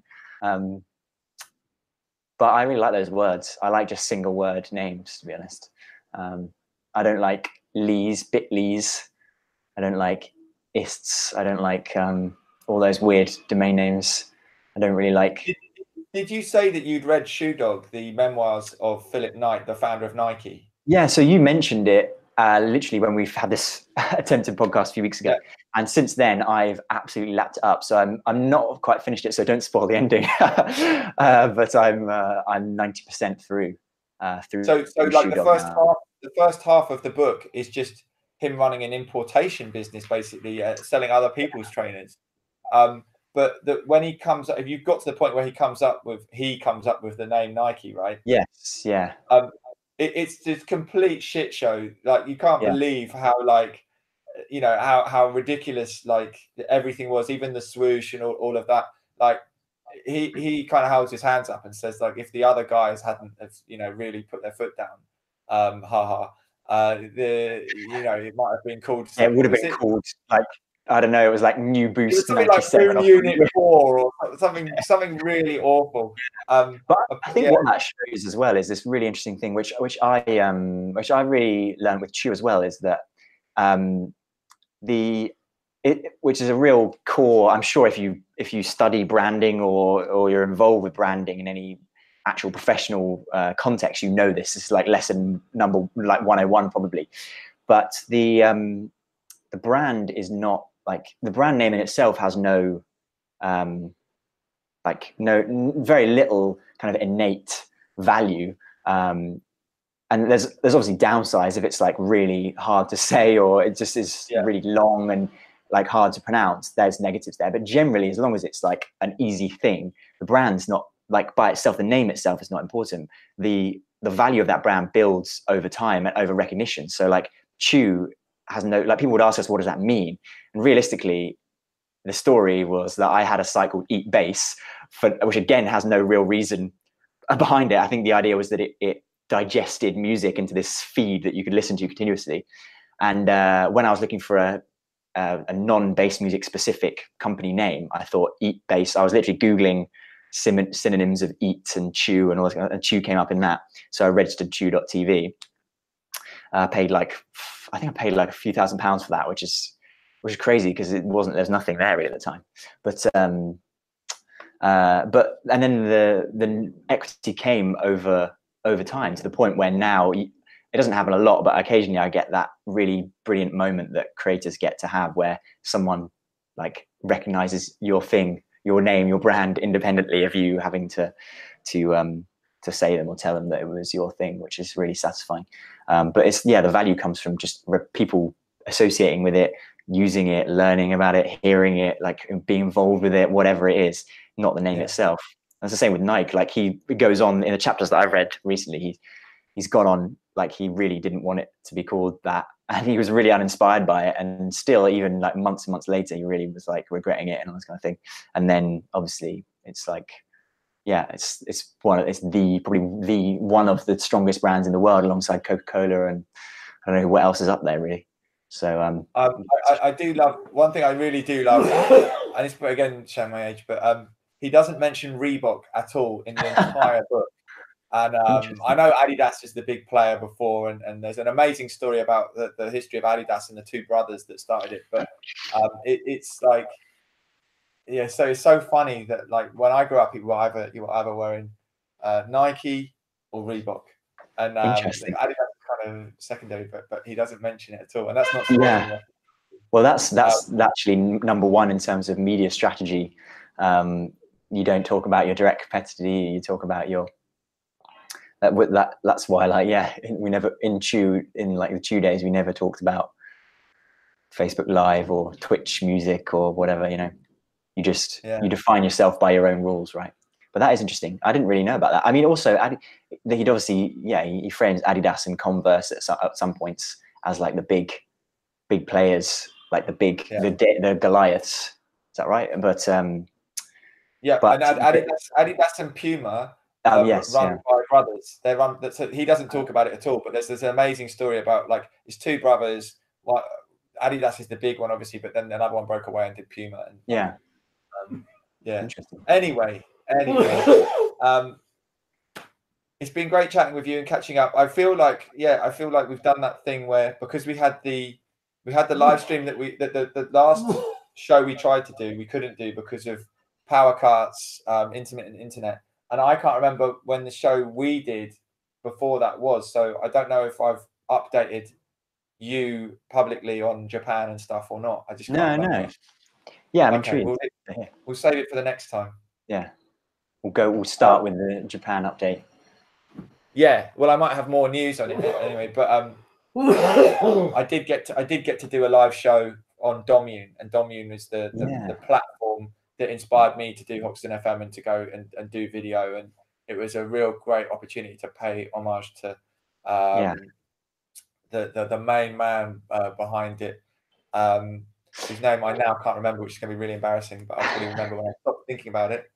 Um, so you, so you went to say if you don't want to get into it, but you went to the Tokyo Dance Music event, right? Was that why you were why you were Tokyo out there specifically? Event, Tokyo Dance Music event doesn't technically it doesn't exist anymore. Oh, okay. Um, it was run in parallel with Mutek's uh, Tokyo edition for a year or two, and now ah. Mutek is just totally totally doing uh, everything there. And I have to say, Mutek was amazing. Um, ah. Digital art festivals um, were invited from all over the world, and I learnt about lots of really other interesting ones. There's one called Art Today in The Hague that I'm going to go and check out. Nice. Um, they take over amazing spaces um, like, like, this old pier um, in the Netherlands, and like they just spent three weeks just cleaning inside the, the structure, and then they did all these um, installations and all sorts of things. Um, I made music with my brainwaves at Mutek. Nice. Uh, there, there were visuals and stuff, and I've got I've got a video that I can show you. Um, I was kind of there to to further build more links and stuff. I'm working with um, a, a, an analog rotary uh, valve powered mixer brand mm. that's got a London designer built in London by him by hand. Um, it's called Super Stereo. I went over there with a couple of those. I only came back with one. Um, That's a good ratio. And, uh, I've just left one. I've actually just left one in Amsterdam in an amazing record shop called uh, Zwarte which means black gold. Um, and uh, yeah, amazing, amazing record shop. Really cool cat there as well. Um, it's like a was it the the what British, a little cat or a cool the cool cat and a cat. Um, the there's this, you look check out my Instagram and you'll see some pictures and some stuff. Uh, the, the cat is called Duma, which means smoky in Turkish. Nice. And, uh, very, very, chilled out cat, and the the owner's super cool guy as well. And we're, we're gonna do. I mean, it looks like we're going to be doing live streams throughout um, Dekmantel, ADE, all this stuff. We've got a base now to do some really cool stuff, hmm. um, and not just DJs playing, but there there will be DJs playing. But we do some some cool interviews, some cool workshops, all sorts all sorts of great stuff. So I'm I'm super excited about all of that. Um, I can't remember why. Oh, Dommune was amazing. I think I'm going to be back doing another one in February in Tokyo. Sweet, um, I did maybe spend all my profit from selling a, a, one of the super stereo mixers on analog gear like uh, 80 synthesizers and stuff. Yeah. you got to fill that um, suitcase space right on the way back. Oh, mate. The, technically I was about to get on the plane and they wanted to charge me twelve hundred dollars because my hand luggage was twenty three kilos when it was meant to be seven. Um, nice. And they said that's going to have to go in the hold, and you have to pay. I think it's something like seventy or ninety dollars per kilo, or something. Yeah, yeah. Well, that's what I had to do with the bike. Like I had to pay more for the bike than I did for the actual entire ticket because it's yeah, charged yeah. per kilogram. It's nuts. Yeah, it's it's crazy and um, I still haven't got my case back. Uh, it's a really, really expensive case. to a Rimowa um, that I, in theory, I got to save my back from doing myself injuries from carrying records around. But um, the thanks so much to um, my interpreter uh, Mio, who I met at Mutek. Um, she luckily came with me to the airport because I was running so late that I was going to miss my flight if I caught the bus, and so she showed me how to get the train. She wow. was there um, I took all my broadcast kit and put it in like a um, a, a, fabric bag and, and, weighed it on like basically. I went out like that. I you know I, and I'd already posted this one synth back to the UK, which is still making its way back to me now on some ship, some shipping container. Um, I I you can get into Japan. You can take the piss in every other airport in the world, but do not take the piss in a Japanese airport because they will weigh your hand luggage. They they will measure it. Yeah, my, mine is ever so slightly too big, but everyone else lets you go. Yeah. So I took out all the stuff I really needed from this case. Uh, I weighed it. It was nine kilos, and the Japanese are super super strict. And the the lady was very kind to say, no, that's all right. And then whilst my interpreter Mio was talking to her, saying, "Oh, is there any other way or anything?" I was shoveling more stuff into the fabric bag uh, from my case, so that I ended, ended up getting on with about twelve or thirteen kilos. nice. Um, in his fabric bag, and uh, and then Mio took the case, and uh, we have now it has now been posted back to me. Um, but it, it, yeah, it cost it cost a bit of money, but I, I bought some amazing records there. I, I, met some amazing people. I got to properly see Osaka, Kyoto. Um, I went to Nagano and I trekked up a mountain to go and see snow monkeys, which weren't there. Um, I saw the autumn colors or the beginnings of them. Um, yeah, built, built some amazing links. I, I, filmed some amazing content, none of which I've put up. I've kind of held back on it. Um, I'm now in a really interesting position where, because of my contacts, um, I'm looking at uh, who, which media outlets want to brand the content I've created as their own. So I've been doing these these wax hunter shows, live streams from shops in places like Barcelona. Um, but when I went to Japan, I realized that that's a big intrusion into um, quite kind of formal people who are quite shy. So mm. I realized that with the 360, I could walk into a shop, walk around talking to you know myself or to the to the viewer, um, pick up a few records, say what I loved about the shop, admire their amazing like Klipsch speakers and and like valve powered yeah. amplifiers and stuff.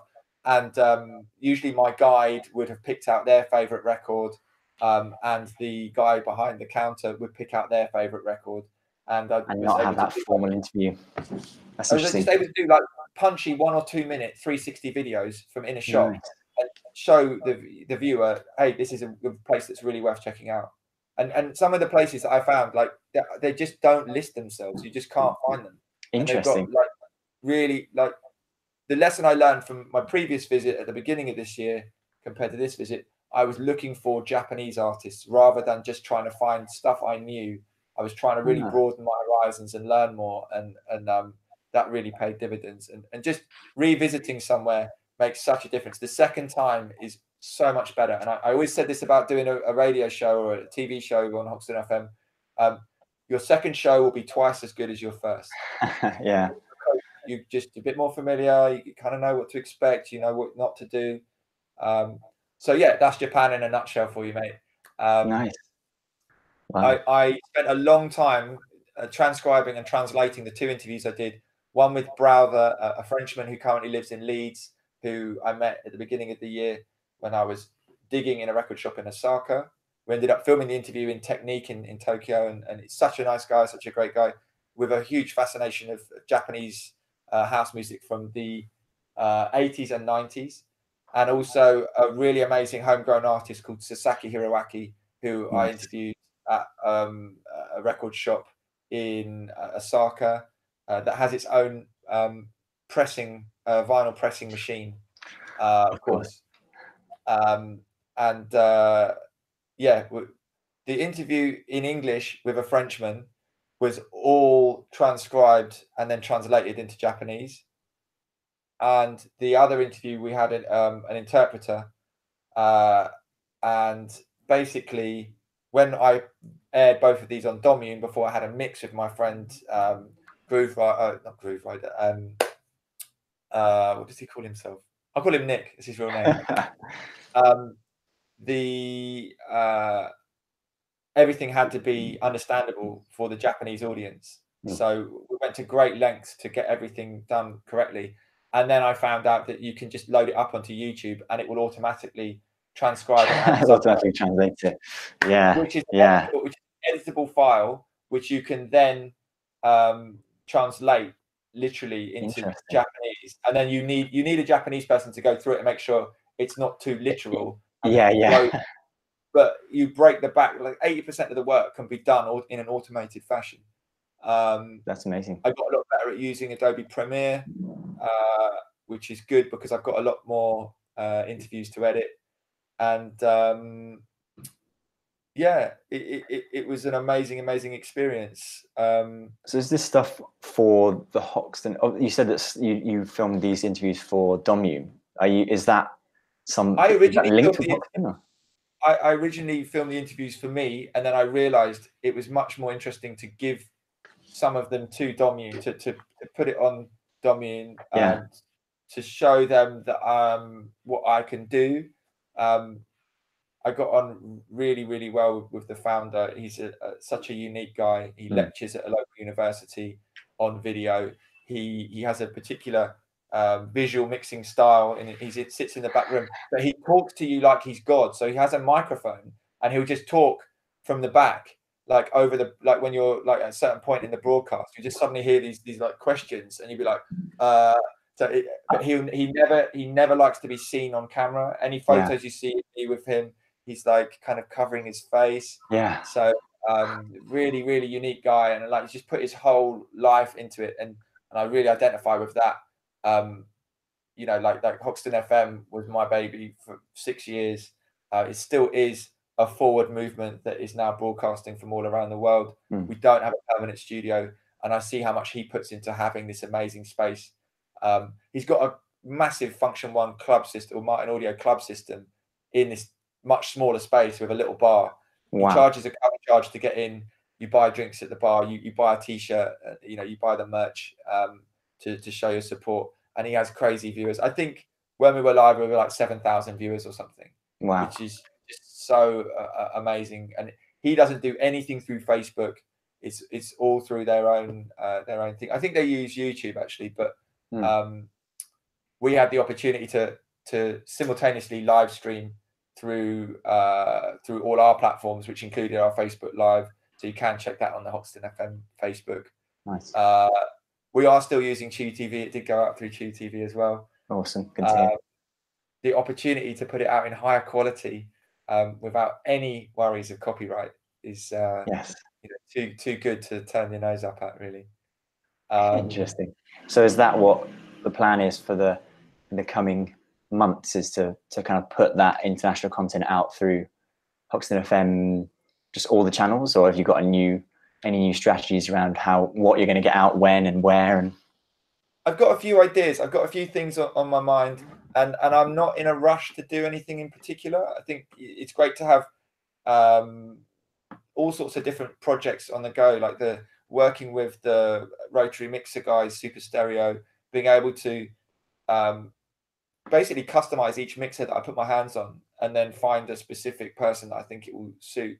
Apply all the knowledge that I've gained from um, from from running the station and dealing with you know a hundred different shows a month each with their own guest DJ, each with their own little nuance or foible. Um, I, I know what a mixer can do, should do, and now I'm kind of inspired to start maybe building a prototype of my own um, wow. with a few kind of geek, well, nerds really that I've that I've met who really have great knowledge. Um, nerds, quality. Yeah, who really know, but they really, really know. Like, um, there's a lot of people who talk. I think because I decided that I'm going to make my own studio here at, at my place, um, I, have realized I'm making music. I've always done it um, with software uh, samplers and synths and stuff. Everything in the box, pretty much. Uh, with whoever I collaborate with, we tend to use some of their stuff. But I kind of realized I was losing the musicality and the the, the tacit kind of hands-on thing. So when I got out to Japan and I started to see all these mint condition bits of kit, I was like, right, I need to know quickly what is good and what is bad. And as I asked more and more experts and people and, and put it out to the like no one knows anything. They, like and, and I had to just go to these places like 5G in Tokyo is like a museum that you can touch everything and just play with everything and work out what was good, what wasn't. And I quickly discovered a few of these. There's there's one um, keyboard that or synth that uh, Massive Attack used for a lot of their classic bass lines and when mm. I found out about it, I then mentioned it to people, and they were like, "Yeah, yeah, that's really good. You should get that." And I'm like, "Why didn't you tell me when I asked you in the beginning?" And they're like, "Oh, you didn't ask." I was like, "Tell me which synths are good." And so I was finding all these kind of secret weapons and and stuff. And um, so, are you going to keep that, play that forward? Are you going to keep it secret? You're not going to tell us. I'm I'm in two minds. I think I think I'm going to. I think that as my my friend Nick uh, Groove Patrol is his DJ name. He's very kind to host for the yeah, exactly. That's why I got it wrong. It's so close. He shouldn't copy Grooverider. Um, the the uh, he said to me, if in a year's time you have all this kit and you still haven't finished any tracks, he he's basically going to really chew me chew me out on it. Um, yes. Yeah. So I, am gonna I'm gonna write some music. I'm gonna get it done. I, I'm I, it seems inevitable that I'm gonna start a label and, and put some some records out uh, myself. I have got some more stuff coming out on Subtatic and a few other labels. Um, so I, I'm I'm just trying to push my creativity into the areas that I'm really keen on. So uh, making music, pressing music, uh, probably building some sort of um, DJ mixer. I'm, I'm already traveling around with this case um, with with the super stereo in. So wherever I go, I can kind of um, have a little toy to show off to all, all the other geeks. Um, but uh, yeah, that, that Super Stereo have a four channel mixer that they're beta testing now that, that they want me involved in, which is great. Um, I'm uh, I'm doing a lot more DJing. Uh, I was I played in uh, I played in Prague as soon as I got back from Japan. I had a few gigs in Japan. There's more coming up when I go back there. Um, I, I think I'll be back in the Philippines, taking my dad home and um, probably play out there again. Um, yeah, there's lots of stuff. I'm play- I've got a DJ mix that's going to go out on Pioneer Radio next week, so in between Christmas and New Year. Big shout out to Dudley Strangeways uh, and uh, left back. Um, so yeah, it's just I'm just trying to do me, Ben. I, yes. I, I kind of that's I thing. I realize I made a platform for people to um, pursue their dreams, but I actually wasn't pursuing my own dreams. And I think that I meet a lot of interesting people, so I take the opportunity to interview them whenever I can. Um, I, am actually doing more kind of journalistic work for, for other people, people that do parties at certain spaces. I'm writing the interviews for their headliners. Um, so I'm kind of doing that, and I, I just feel like I'm accumulating the content, editing the content, having it ready, um, I've got a couple of uh, podcast ideas that that I probably will do. I mean, one is probably going to be a book. Um, it's going to be called "You're Doing It Wrong." Yes, uh, you're doing it wrong. It's, it's, the art of breaking bad habits, basically. Nice. So uh, from from how you search for things, whether it's in the, the real world or online, uh, through to why you know all the the the New Year's resolutions never work for you you know what all these things it basically it's none of that bullshit self-help it's it's like real stuff cutting down to the nitty gritty and and um, we'll probably do that as a podcast to begin with to, to get some of the content laid out but then expand more in a book um, and i'm also really keen on this connoisseurs club concept mm. which is people who know something about something sharing yeah. that with other people who want to know it's tripadvisor is shit because if i want to know where a good coffee shop is in Gran Canaria when I go there to do a live stream, um, and a whole bunch of people tell me that X coffee shop is great. All I learned from going there is that a whole load of people don't know what great coffee is. yeah. So I want, you know, I, I, want people who really are passionate about what they're talking about to tell me about it, not just some Joe off the street go, yeah, yeah, yeah their Nescafe is great. Quality um, ratings, not quantity. Yeah, curated in a way. That's interesting. Curated, curated, exactly. And um, yeah, there's some other stuff as well. Uh, I'm really into. It's probably a dead word to you now, but um, I'm really into all these these kind of projects that are disrupting, that are kind of going against the the, the norm and, and doing things in a better way. Um, that that yeah that rocks the boat basically. Um, yeah. There's a few projects that are connecting, um, not just tech, but it's like academia with uh, real corporate applications um, without the need for without the need for subsidies, so to speak. So okay. um, th- there's there's a few things, and and they always want me involved because of my live streaming. Um, but I, I, think the thing I never really play upon is that um, I, I have you know I have a business degree with a marketing major from a top five business school in this country. Um, at 25 years old, I was the youngest chief exec of any chamber of commerce in Britain. Um, I helped a lot of people start their businesses, grow their businesses. Um, you know, I, am I'm, I'm kind of uh, really interested in a, in a lot of these concepts and projects. Um, yeah, it's interesting how those two areas kind of rarely meet, but it's amazing when they do. I think there's a lot of people that are in the creative space in the music world that don't necessarily have. A lot of people have the same kind of background and the same attitude towards it. So it's interesting when you get get those two separate experiences and kind of smash them together. It's funny when you meet other people that are no longer doing stuff in the music arena and they're doing so much better in another arena and you kind of you kind of like you both kind of nod do the, the knowing wink at each other like oh yeah you're you're here as well you know so uh yeah, it's good. It's, it's really good. I'm I'm really excited about everything coming forward. I, I don't want to go on too much about it um, until I'm actually doing stuff. But yeah. Uh, there's there's there's lots of interesting projects, and um, for anyone that asks me again, um, uh, in no, I cannot see a time when there will be another Hoxton FM studio. you don't want to never want to pay rent every month, then. Never, never say never, and um, we do have an amazing, we do have an amazing team. Um, what about if someone ran one for you? Would you, would you, would you consider it uh, then? Uh, well, I have, you know, we, we, I have a dozen producers that I trained up, and, and a lot of them are very keen to, to, to get it going again. But um, I don't have the time. If someone wants yeah. to come in, they want to come and talk, come and talk to me. They will realize how hard it is to sort of manage the actual, the non-glamorous parts of the studio, right? Being there at, at, at two in the morning when someone's a no-show for uh, for their show. Uh, there's there's a there's a lot of things. I think a lot. I think the, the saying "you don't know what you've got until it's gone" is probably hitting home to quite a few people.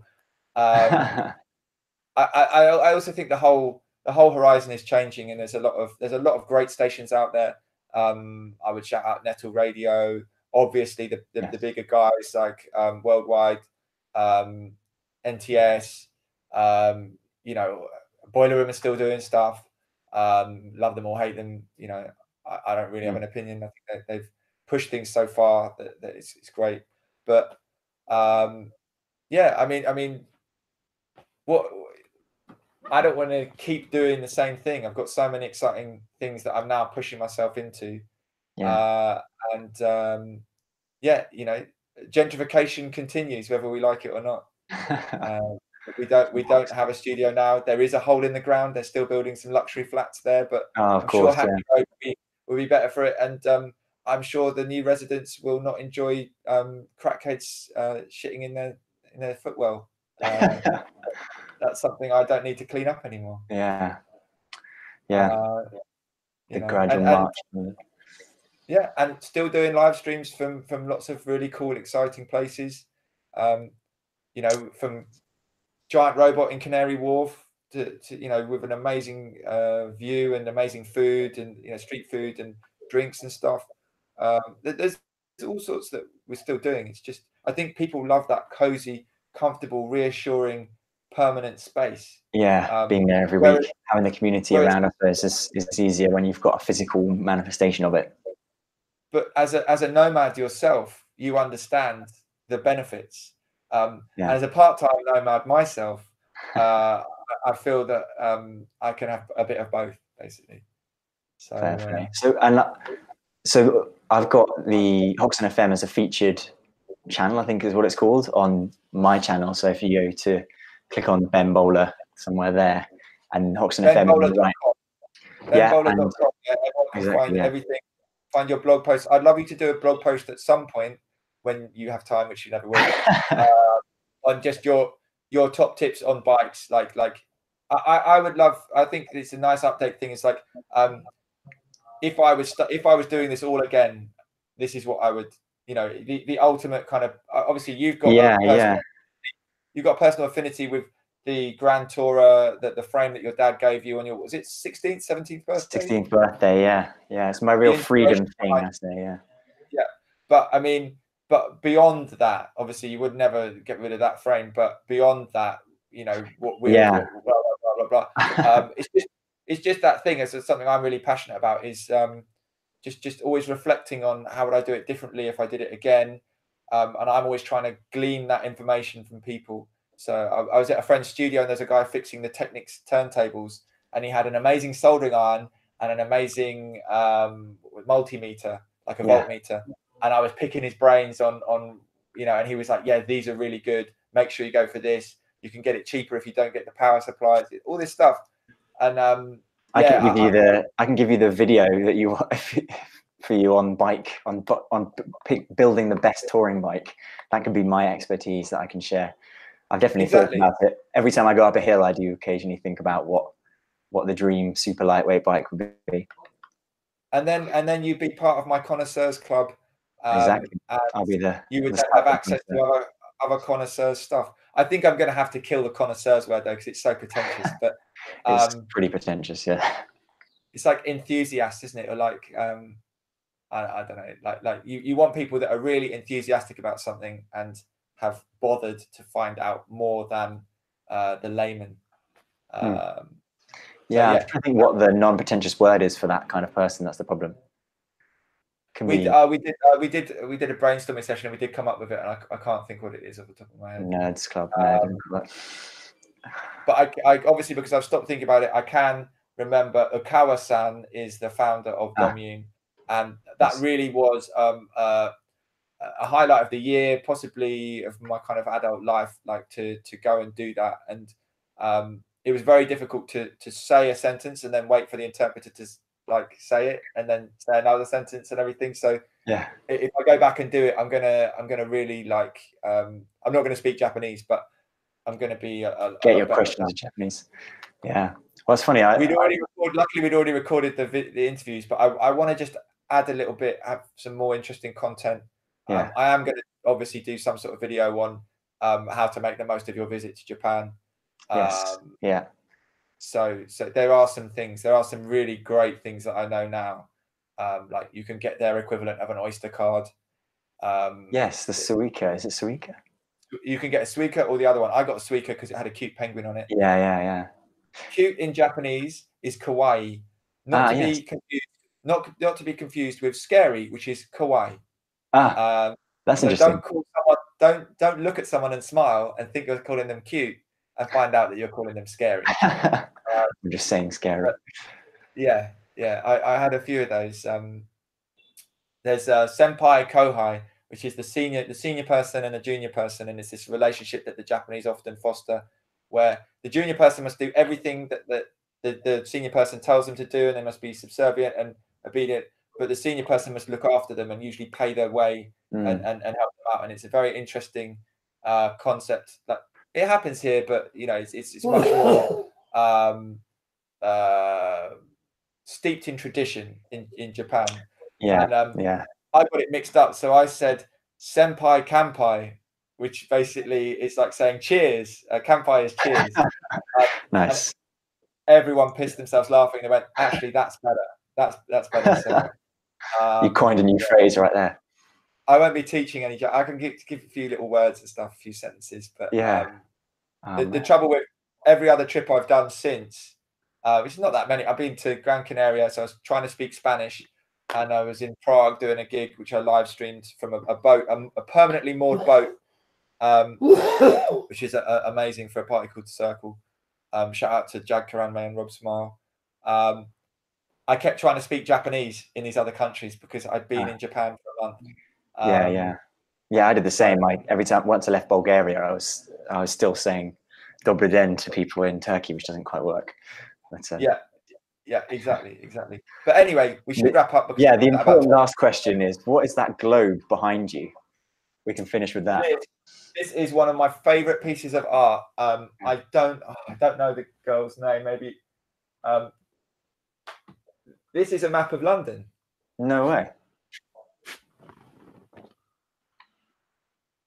How does it fit on a sphere? Well, it's this artist, and I can't remember her name. Her name is. Uh, I think it's uh, uh it's like Kajan, K J A N. If you look her up, Kajan artist. She has a lot of stuff um, on display.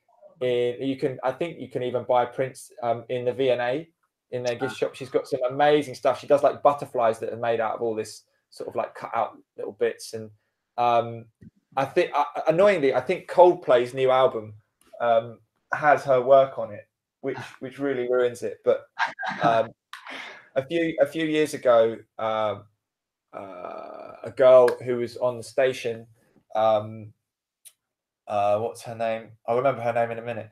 Uh, she was working at Paul Smith in Marylebone, and she said you should come down to the shop. They got some crazy reductions, and I get my staff discount. And I went down there and I couldn't find any clothes or anything I liked, but they had that. Nice. And she got me some crazy reduction. I, I think, I don't know what that's worth now, but it's worth a lot. No one come and rob my house, but. Um, yeah, offset, keep it secure, it's fine. Paul Smith were trying to sell that for like 500 quid. I, I didn't pay anything like that, but it's my favorite piece of art that I've got. Um, and she's a really talented artist, and I think she's she's doing really really well now. Other from the Coldplay album cover, but, um, yeah, yeah, it's funny that could yeah. go one of two ways, couldn't it? Well, and, yeah. And this, this, this means um, uh, live on air. This yeah. Is, yeah. you should have that up. Yeah, you should roll it up now because we're about to go not live on air. And my and my my whole place is getting turned around. It's modular now, so I can move everything around. But just reconstructing it all so that I can have keyboards and stuff in place and mixing desks. I had this wild idea. I had this wild idea of having two DJ setups so I can have broadcasts from here with DJs battling and stuff. And I've completely abandoned that. No? One really good one. Okay. Um, but uh, you'll have to come and check it out in a few years when you're back. Yeah, yeah. When I'm eventually back in London. it might actually be done by then. yeah, yeah. Nice. Um, yeah. So uh, yeah, it's good to catch up, man. I'm yeah. I'm still a little bit worried that we've missed a whole chunk of stuff because we had our kind of power cutty 4G yeah, coming yeah. out. Um, no, I think we've got most of it. I think what um, I'm interested. Well, next time I will have had a uh, Christmas and more importantly, New Year in Goa, so I'll be able to review the latest psytrance parties in uh, in Goa for you, and maybe chat a bit more about the music side of things because uh, I've been I've been getting around um, to some places while I'm here, and, and in Mumbai as well. I got to to an interesting music event and uh, to listen to some interesting acts through a connection with Chew. It comes full circle. But yeah, we'll get one in in the new year. I'm in in January. I'm heading off on the bike at last because uh, I've been working a lot with the whole send music thing and not cycling a great deal. So in January, I leave and I'm heading to the southernmost tip of India via um, Kerala and the tea stations and the backwaters and a few more beaches. And then I'm heading up to um, through Tamil Nadu to my next stop, which would be Auroville, which is this slightly hippie alternative commune slash intentional community. Because I'm that's something I'm going to start kind of reviewing a little bit more and talking about a lot more on my on my uh, edited videos, hopefully as I go, which is about alternative living, which is something I'm interested in as a whole other topic. Um, but yeah, I'll we'll book a podcast in, we'll get it on live on uh, YouTube Live scheduled, and also I'm going to be a traitor again. I've got a couple of other interviews lined up. Um, they're not confirmed yet, so I won't announce them because as soon as I announce it, like I did with this, then something will happen, and it'll take it'll take weeks to come. But I've got again just through through people I've met on the road and connections like friends of friends uh, I've got a few other crazy adventurers that are uh, interested in chatting. So I'm putting some questions together for them and I'll do some podcasts like this.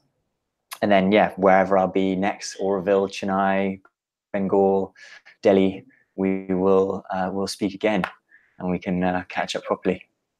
Excellent. So we should need a um, sign off. We never worked out a sign off, did we? Well, I was going to say, just to summarize, because you should always give people links at the end. Um, yes. But firstly, you're using a new mic today, right?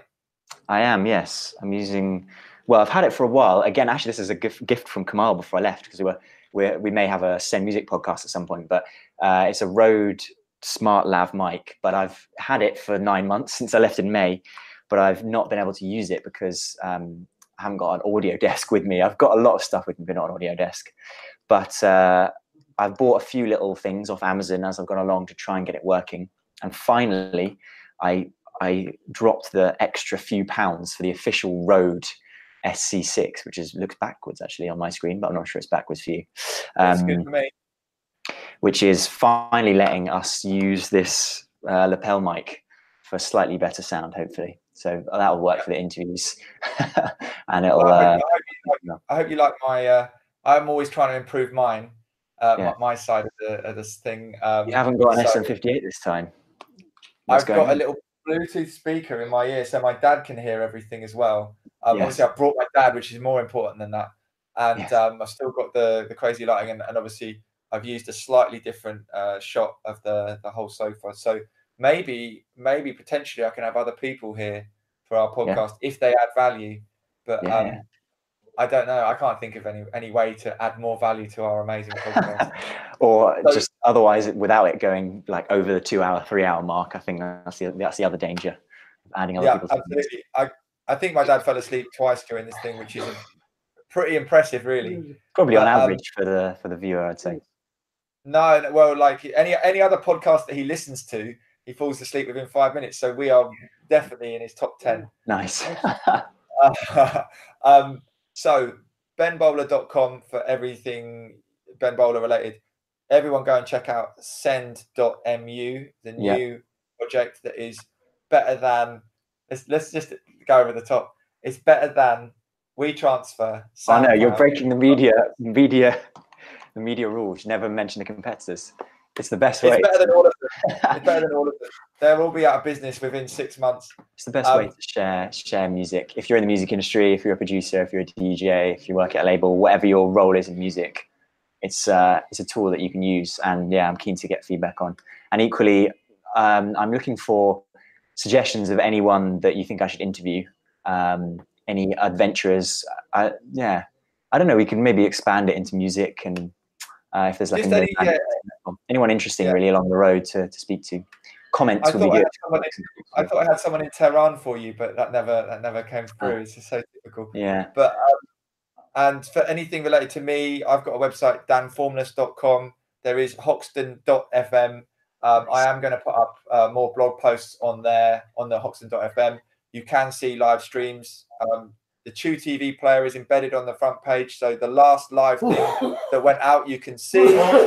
Um, and I'm going to definitely do a year in review because uh, in preparation for the interview on Pioneer Radio, I started to sort of people like they were like, "What?" Have you? And I was like, "Well, I've actually done quite a lot." It's just that when you're kind of in the midst of it, you just kind of forget all the stuff. So uh, I, I, don't know if you're going to do a, a, bit of a year in I didn't think about that. Yeah, that's a good idea. I'm currently editing because I'm yeah, I mean, well, luckily, I I've I had a list of stuff that I wanted to like to do for for for the YouTube channel, and one of them was like I was going to try and find someone along the way to um to come out with a drone uh, because for cycling it, would be amazing to get some drone shots, but also paragliding obviously it'd be amazing.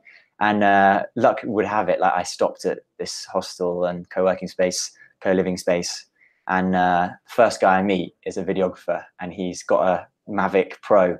So um, I've got an amazing set of shots of me riding the bike down a like a lane in the middle of the fields and me flying off the cliffs in Goa. So my end of year might not be an end of year review, but I'm doing a new kind of channel intro, as it were, for the for youtube.com slash Ben Bowler.